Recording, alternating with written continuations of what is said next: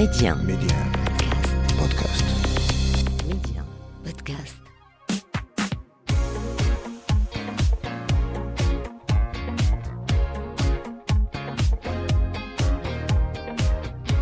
Bienvenue à toutes et à tous. Femme d'aujourd'hui? Non. Version homme Oui. Et c'est notre rendez-vous de cet été, le vendredi, euh, samedi et dimanche, de 9h à 9h30. Les hommes marocains contemporains d'aujourd'hui.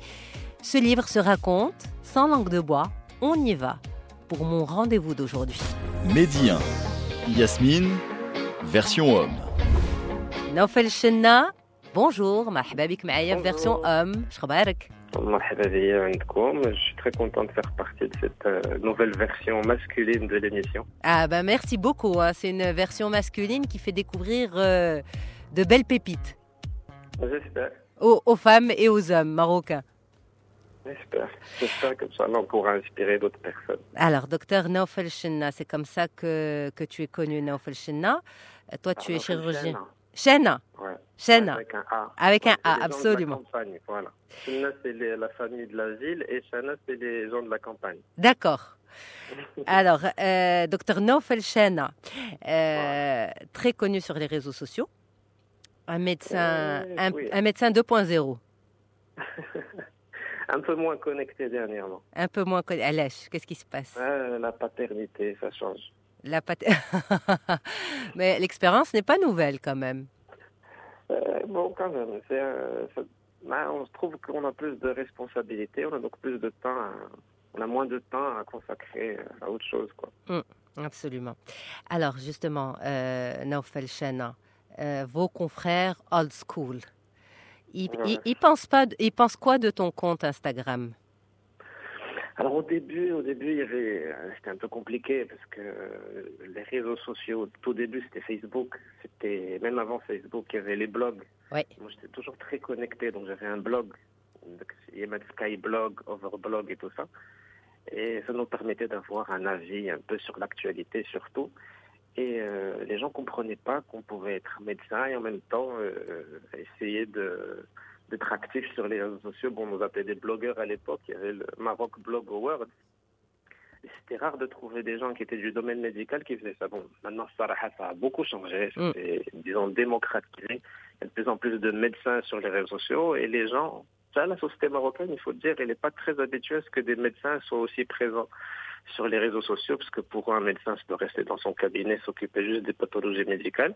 Ils découvrent qu'un médecin, c'est un être humain qui peut avoir des passions, qui peut aussi être très connecté sur le web parce que ça lui plaît. Et ça change un peu. Mais je pense que les mentalités changent aussi. Et, euh, et je pense que les médecins ont un rôle à jouer sur les réseaux sociaux. Il y en a de plus en plus qui font de la sensibilisation de façon très différente. Il y en a qui utilisent l'humour. Il y en a qui font des, qui sont vraiment des, des créateurs de contenu avec des vidéos euh, qui sont de qualité qui n'a rien à envier à ce qui, ce qui se fait ailleurs. Mm. Et euh, je pense que c'est en train de changer et que les gens apprécient de plus en plus. Absolument. Justement, c'est en train de se démocratiser. Comme tu as dit, il y a de plus en plus de médecins sur les réseaux sociaux. Et parfois, est-ce qu'il y a quand même des dérives, selon toi, en tant que médecin? Ah oui, Ah oui, forcément. Est-ce qu'il y a quand même des dérives à être... Alors, il euh, faut pas oublier que c'est ah. c'est nouveau, c'est nouveau, c'est pas réglementé, donc euh, l'État n'intervient pas du tout dans ce domaine-là. Donc il y a beaucoup de consultations en ligne, il y a beaucoup de publicité euh, médicale qui, qui ressemble plus à de la publicité qu'à de la sensibilisation. ouais, ouais, Mais ouais. je pense que comme n'importe quoi qui est nouveau, ça va prendre un petit peu de temps pour que ce- ça se réglemente petit à petit, que les gens comprennent qu'un médecin qui est sur les réseaux, c'est pas forcément une consultation sur les réseaux, c'est très différent. De toute façon, les, ceux qui, qui font ça euh, le regrettent très vite parce qu'on peut pas consulter quelqu'un en ligne comme, comme ça et donner des conseils qui sont, on peut donner des conseils qui sont vagues ou là, qu'il y a quelque chose qui concerne un patient qu'on n'a pas examiné, c'est c'est de plus en plus compliqué. Et un, un médecin très présent sur les réseaux sociaux ne veut pas dire forcément un médecin compétent. Exactement, c'est ce que j'arrête pas de répéter. Quelqu'un qui est très présent, là, qui est très suivi sur les réseaux sociaux, ça veut juste dire que c'est quelqu'un qui a compris comment les réseaux sociaux fonctionnent. Donc c'est quelqu'un qui utilise bien un outil marketing. C'est tout, ça veut pas dire que c'est le plus compétent. Les réseaux sociaux, c'est croire les réseaux sociaux, c'est un peu croire, euh, croire la télé, croire la publicité. Euh, je suis présent sur les réseaux, je dis ce qu'il en est, des gens me suivent parce qu'ils apprécient ma façon de, de, de parler ne veut pas dire que je suis le plus compétent dans le domaine, pas du tout. C'est juste que c'est quelqu'un qui a su comment les réseaux sociaux fonctionnent et qui a su les utiliser dans ce sens, mais ce n'est pas une garantie de compétence, pas du tout. Absolument, c'est ça. Alors, non, Shana, juste Shana, je vais y arriver. Ouais, je pense que je suis pas la seule à faire. euh, ouais, toujours. Yak. C'est- chaque jour, ouais. ouais. Euh, alors, euh, l'ophtalmologie, Oui, la science des yeux, oui. elle est. Alors, euh, poétiquement, j'ai toujours répondu à cette question parce que un coucher de soleil, ça ne s'entend pas. Oui. C'est pour ça que j'ai fait de l'ophtalmologie. fait de la euh, poésie J'écris beaucoup. Je dis, je suis blogueur depuis 2002, donc euh, j'écris. J'ai même écrit un livre euh, il n'y a pas longtemps, que j'avais publié, où j'avais raconté un peu mes états d'âme, mes opinions sur. Avec un titre assez, assez provocateur quand même. Toujours, ouais. Ça s'appelle Texticule avec un X, oui. je précise. C'est-à-dire c'est des petits textes euh, qui font mal dans le sens M-A-L-E. C'est un avis masculin singulier, à conjuguer au singulier toujours, et euh, sur le sur la vie, sur le Maroc, sur la société, tout ça. Mm. Et donc euh, j'aime beaucoup écrire, donc j'aime bien poétiser un petit peu les choses. Du point de vue pratique, euh, j'ai choisi l'ophtalmologie quand j'étais en cinquième année de médecine. J'étais rentré au bloc opératoire et j'étais euh, impressionné par la précision de, de cette chirurgie-là, puisqu'il faut un microscope qui va grossir 40 à 50 fois euh, la taille de l'œil. On travaille vraiment de façon microscopique, c'est-à-dire que si tu vois un chirurgien ophtalmo opérer, tu comprends pas ce qu'il est en train de faire Absolument. manipuler un fil qui est complètement invisible à l'œil nu. Et j'aime cette précision, j'aime le détail, j'aime euh, j'aime la difficulté, j'aime les défis. Et en même temps, j'aime rendre service et euh, rendre la vue, c'est un truc magnifique. Quand on voit des gens qui ne voyaient pas et qui, grâce à moi, en quelque sorte, bien sûr, c'est pas juste grâce à moi, mais qui peuvent retrouver une autonomie surtout et euh, revoir des couleurs, revoir des nuances, revoir des personnes qu'ils aiment. euh, je trouve que ça n'a pas de prix, donc euh, c'est très valorisant pour moi. Mm. Alors justement, quand tu dis j'aime euh, j'aime les challenges, j'aime la difficulté, j'aime la précision, est-ce que tu es comme ça dans la vie de tous les jours? Est-ce que tu ah es de ces maris euh, détail? Euh, non, alors disons que je suis quand même assez mature, j'ai 41 ans, donc j'ai quand même beaucoup appris. Et je pense que dans une relation saine, euh, être sur les détails, c'est pas très viable. dans la vraie Donc vie non, je pense, ouais, non, je Non. pense qu'il faut laisser, il faut laisser passer les choses. Les détails, quand on est du point de vue technique, c'est important puisque c'est la santé des gens. Ouais. Mais les relations humaines, je pense qu'elles, euh, elles admettent beaucoup plus d'erreurs. euh, on a beaucoup plus de marge de manœuvre dans les relations humaines, même pour avec les enfants. Dire non, non, non tout le temps. À un moment, le- l'enfant ne comprend plus la valeur du non. Tout à ne comprend pas que le non pour quelque chose de dangereux, c'est comme un non pour quelque chose de banal. Mm. Il faut garder le non et euh, la sévérité pour des choses qui sont vraiment graves et qui nécessitent. euh, c'est ça Mais, alors justement, en parlant de, de paternité, et justement au début de l'entretien, tu as dit que le fait de devenir papa te laissait moins de temps pour le reste, c'est normal, c'est euh, c'est une belle carrière aussi à avoir euh, C'est un en métier, parallèle. C'est un métier, absolument. Euh, alors justement, euh, toi, tu es un médecin à la fleur de l'âge professionnel, c'est-à-dire la quarantaine, c'est, on va dire, supposé être l'apogée professionnel d'un médecin. Yek? Ouais, c'est même de, c'est pas que pour un médecin, hein, pour pour n'importe quelle vie humaine. Mm. L'âge de la prophétie, Oui, tous les prophètes avaient la quarantaine. quarantaine, exactement. Donc, je pense que c'est, Ouais. un tournant dans la vie d'un homme. Mais, mais dans, la, dans la vie. d'un- Alors justement, est-ce que 40 ans, c'est un tournant dans la vie d'un homme? Parce que dans la vie d'une femme, à travers les discussions que j'ai pu avoir l'âme dans Femme d'aujourd'hui, la quarantaine, c'est un âge assez spécial pour la femme. Je peux en témoigner euh, moi-même, du haut de mes 41 ans. Euh, mais, mais justement, pour un homme, est-ce que c'est la même chose? Est-ce qu'un homme à 41 ans, est-ce que Et sans 40 la- ans, c'est l'âge sensible ou c'est plutôt 50 ans pour les hommes? Alors écoute, j'ai, pas encore expérimenté le 50. Là, Walakin, dans les discussions d'homme à homme que tu peux avoir avec Ah. d'autres. Alors déjà 40, on le sent. Franchement, on le sent. Du point de vue même physiologique, euh, on le sent. On n'a plus les mêmes euh, hormones masculines qu'on avait quand on avait la vingtaine. Mm. Donc on le sent. Les mouvements ne sont plus aussi vifs qu'avant. On n'arrive plus à courir derrière les enfants comme on pouvait courir avant. Donc oui, 40 ans, on le sent. Ah, quand même, Dans les prises de décision, Oui c'est pas comme avant. C'est vrai que c'est pas 60 ans, mais Oui. on sent les prises de décision. Disons qu'on est, on est beaucoup plus mature, Plus tempéré. on est moins, ouais, on est moins impulsif qu'avant. Les Mm. décisions sont plus réfléchies. On pense plus à l'avenir, aux enfants. Donc je pense qu'on le sent. Ensuite, quand j'arriverai à 50, je te dirai. que- Ça serait bien, oui. On se donne rendez-vous dans 9 ans, Inch'Allah. Ouais, exactement. Exactement. D'accord, on verra. C'est ça. Et je pense que je pense que hum, derrière l'âge et la physiologie, je pense que les expériences aussi, ce qu'on vit, ça peut être un accélérateur aussi, puisque bon, moi je me suis marié assez tard, je me suis marié à 37 ans. Mm. Donc, euh, c'est pas comme mes amis qui sont mariés vers euh, 25, 26 ans. Je sais que je sens qu'on n'a pas du tout la même, euh, la même conception des choses. Je pense que le fait qu'ils se sont mariés avant les a responsabilisés bien avant et qu'à un moment, ils commencent à lâcher du lest, pas comme moi. Les parce que peut-être mes enfants sont encore petits. Donc, je pensais aussi les, les, les tournants dans la vie, c'est pas toujours l'âge, mm. c'est aussi les choix qu'on fait, les les nouvelles responsabilités qu'on a, euh, ça joue aussi. Exact. Mais alors, justement, 37 ans, euh, pourquoi? Je croyais pas énormément au mariage avant. Oui. Je pensais que c'était une institution un peu démodée et que c'était pas du tout pour la vie euh, moderne, active des, des personnes modernes. Contemporaine? Euh, c'est vrai, c'est vrai, Ouais. parce que euh, les Ça dépend de parents, Sherik Hayat, comme on dit. C'est vrai, c'est vrai. Oui, je pense qu'avant, ce qui faisait qu'un mariage euh, marchait, enfin, ça dépend aussi de ce qu'on appelle un mariage qui marche. Ah. Parce que le seul critère de réussite euh, d'une relation chez nous, c'est la longévité. Plus ça dure longtemps, plus ça veut dire que ça a marché. Alors, c'est pas le cas. Quand on regarde de façon un peu plus indiscrète, on trouve qu'il y a des mariages qui sont pas très épanouissants, mais qui durent longtemps.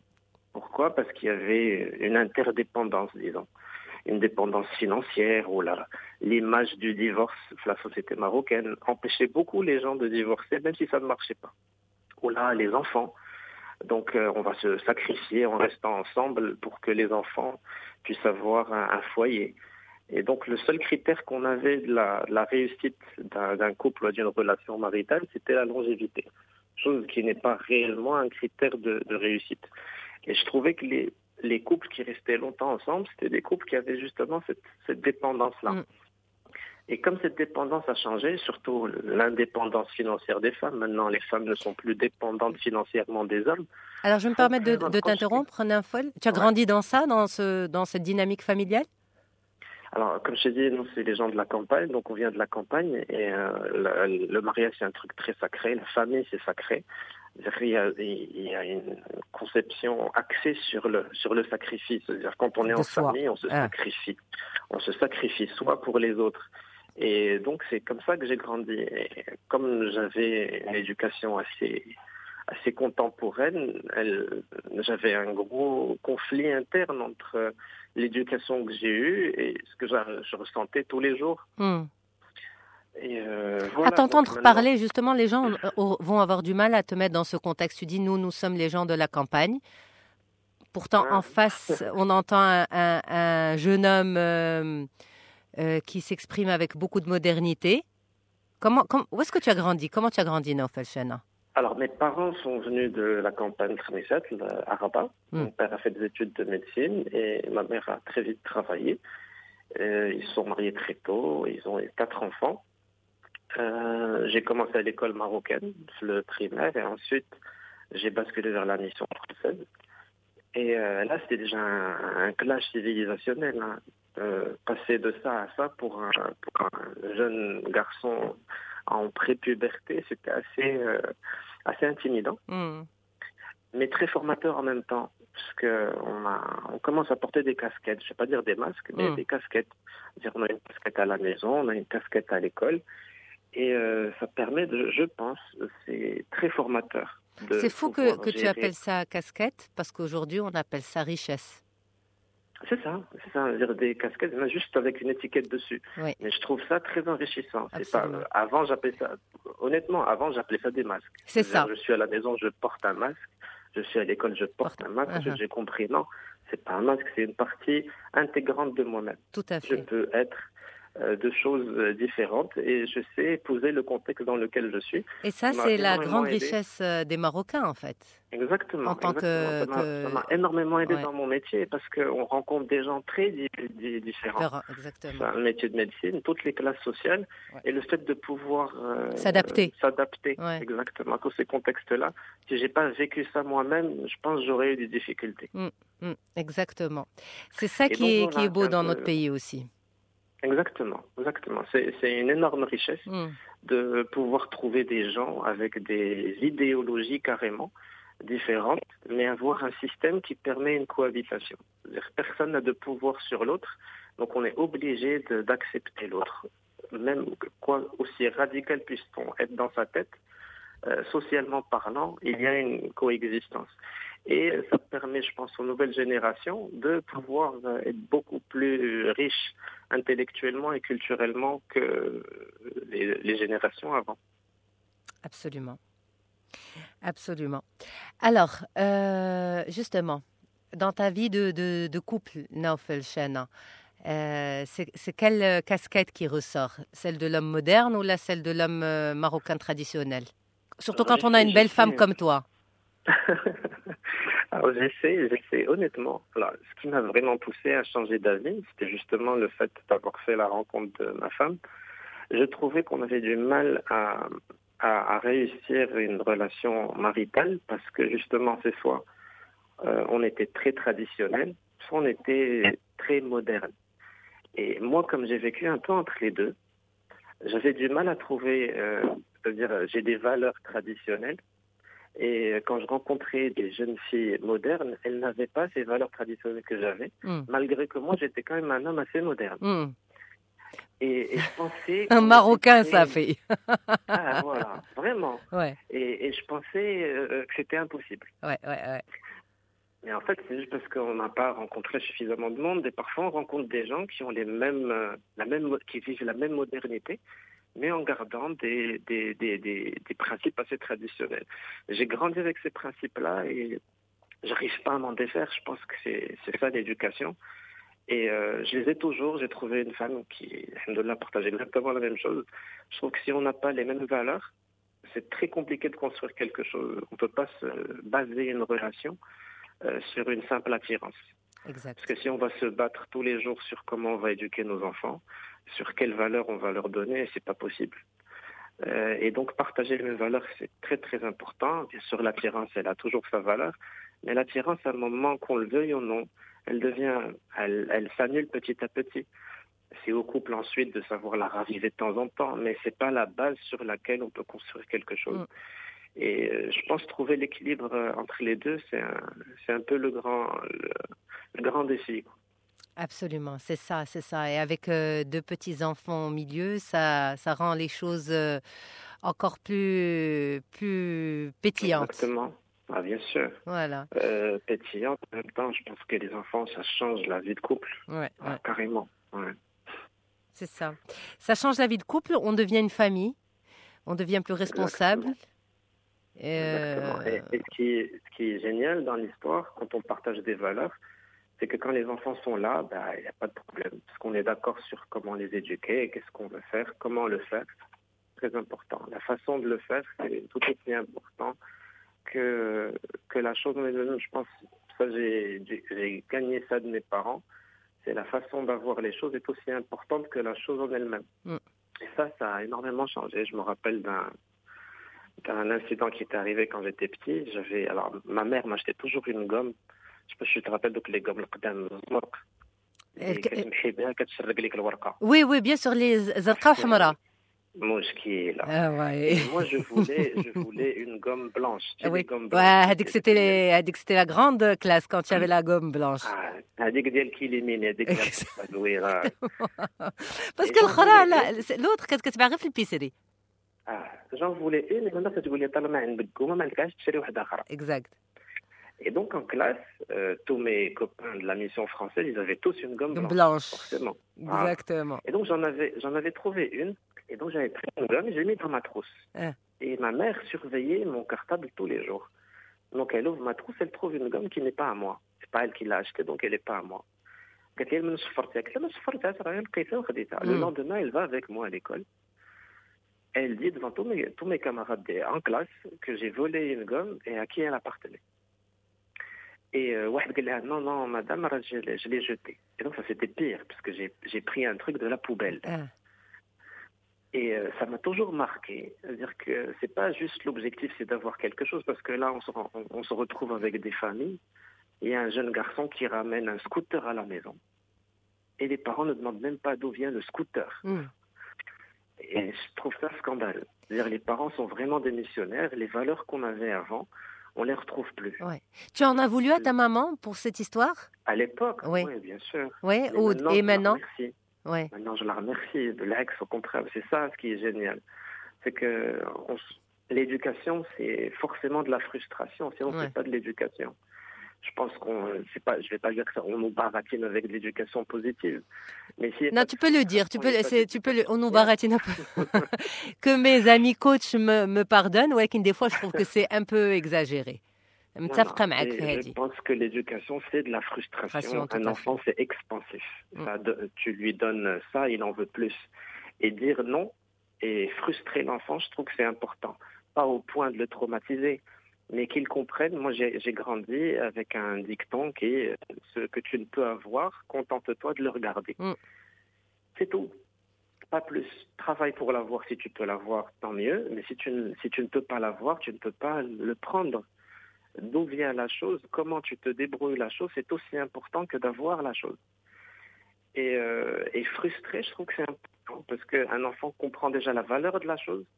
C'est très important puisque maintenant la valeur de la chose elle diminue dans un dans un dans un monde où l'instantané euh, fait rage. Maintenant, on appuie sur un bouton et on a tout ce qu'on veut. Avant, pour manger, il faut aller faire les courses, les ramener à la maison, cuisiner, et ensuite faire la vaisselle si on veut manger demain. Maintenant, on a le delivery, il suffit d'appeler, on le ramène jusqu'à la maison. Avant, pour faire une recherche, il faut aller dans une bibliothèque, prendre 5-6 ouvrages et trouver un tout petit paragraphe qui nous intéresse. Et il faut le photocopier, le prendre à la maison et le recopier. Maintenant, je rentre sur Wikipédia et je trouve tout ce que je fais. Je fais même du copier-coller, j'ai même pas besoin de réécrire. Hmm. Donc, à l'instantané, je vais voir un film avant, il fallait aller au cinéma ou aller dans un club vidéo et louer un, une VHS et le ramener à la maison. Maintenant, il suffit d'appuyer sur un bouton dans Netflix et on regarde tout. Et je pense que les enfants vont Et on trouve, euh, on trouve rien à regarder. C'est vrai, On trouve le moyen de ne rien trouver à regarder. c'est vrai, hein. Ouais, Et Exactement. je trouve que euh, l'instantané fait perdre la valeur du temps. Du temps, les, complètement. les, les, les enfants et les jeunes ne comprennent pas la valeur du temps. Et je pense que c'est un facteur. Mmh, ça, ça, ça te fait quoi? Pardon de t'interrompre. Ça te fait quoi de dire les jeunes ne- ont perdu la valeur du temps? Ah ouais. Bah, tu sais, depuis que mes patients euh, de, de la cinquantaine m'appellent Roya, Ça- j'ai compris que j'étais plus jeune. C'est fini. Donc, ouais, il faut passer le flambeau. Il faut passer le flambeau. Ça me rappelle Ah une ouais. discussion avec mon mari il y a quelques jours qui est rentré d'un endroit qui, qui m'a dit j'ai pris la claque de ma vie, j'ai compris que j'appartenais à une autre génération. c'est ça, c'est ça. voilà. C'est ça, quand on reçoit maintenant des jeunes au cabinet, on se rend compte qu'il y, a qu'il y a quand même un fossé. On n'est Yeah, plus ouais, dans ouais, l'éclat. Exact. Voilà. Bon, نوفل الوقت معك آه، comme on dit شيق ما سخيتش بالهضره معك mais euh, l'émission a une durée. On ne peut pas la dépasser. C'était une belle discussion avec toi dans Version Homme. Au plaisir de te retrouver une autre fois et, d'avoir la version de ta femme aussi dans Femme d'aujourd'hui. À la rentrée. non, non, Ben elle aussi avec euh, sa, prestance et sa présence. Merci infiniment, Naufel Chana. Merci beaucoup d'avoir été avec moi dans Version Homme.